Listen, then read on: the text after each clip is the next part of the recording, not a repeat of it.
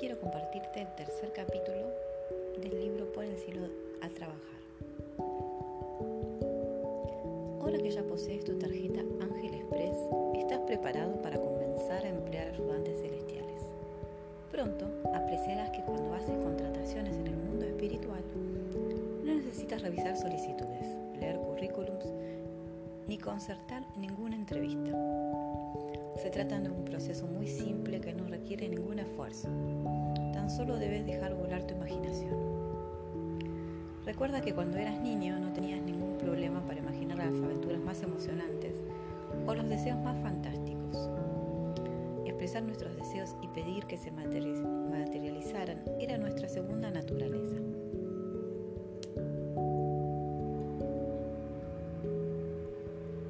Seguramente recordarás cómo en tu propio mundo lleno de personajes imaginarios. Podía ser un náufrago que había conseguido llegar a una isla, salvado por un grupo de amables pobladores, o acaso eras un detective convencido de estar a punto de resolver un caso con la ayuda tortuita de unos vendedores ambulantes.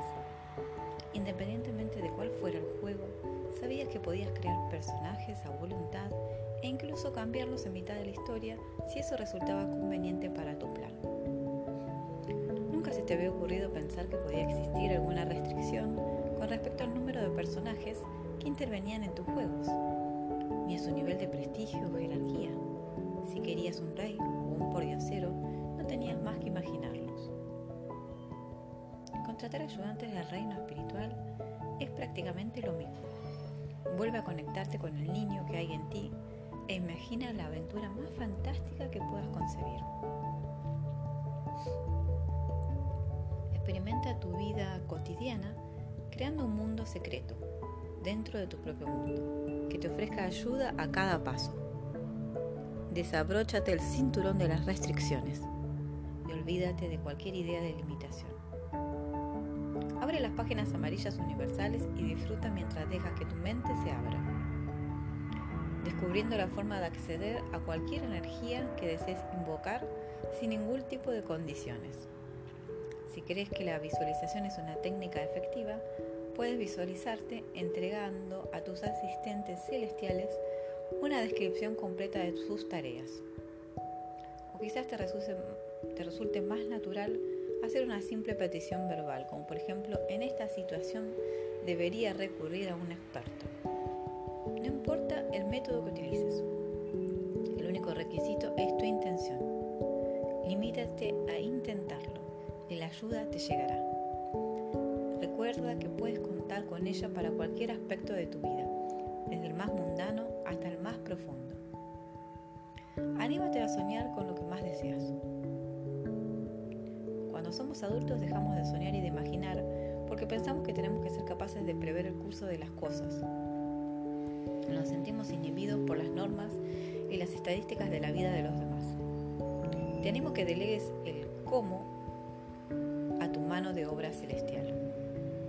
Cada vez que otra persona te diga lo que es posible o imposible, basándose en su propia experiencia o comprensión, guarda silencio y piensa, bien, pero eso no es verdad en mi mundo. Sonríe a sabiendas de que tu poderoso equipo espiritual no está restringido por dichas normas y estadísticas. Desde el lugar de la gracia, todas las cosas son posibles. De manera que sigue adelante y atrévete a soñar con el mayor deseo que puedas imaginar. Intenta alcanzar tu objetivo aunque los demás opinen que es imposible. Eres un creador y el cielo apartará las aguas del mar y desplegará la alfombra roja ante ti para brindarte todo su apoyo. Aventúrate a pedir lo imposible, lo irreal, lo más extravagante. Atreve a ampliar tus horizontes hacia el cielo donde todo es posible. Tal como afirmó Robert Browning, el hombre debería llegar siempre más allá de sus posibilidades. De no ser así, ¿para qué existe el cielo? Y con cosas poco importantes, con frecuencia sucede también que nos abstenemos de pedir ayuda porque pensamos que nuestras aspiraciones son insignificantes. Nos resulta incómodo pedir al universo que se tome el trabajo de organizar las circunstancias a la medida de nuestros deseos. Imagina, por ejemplo, que pide a los poderes superiores que dispongan un, clima agradable para un día especial o que despejen el tráfico para llegar a una cita. ¿Acaso nos suena un poco egoísta? ¿Realmente pensamos que el mundo gira en torno a nosotros? De hecho, así es.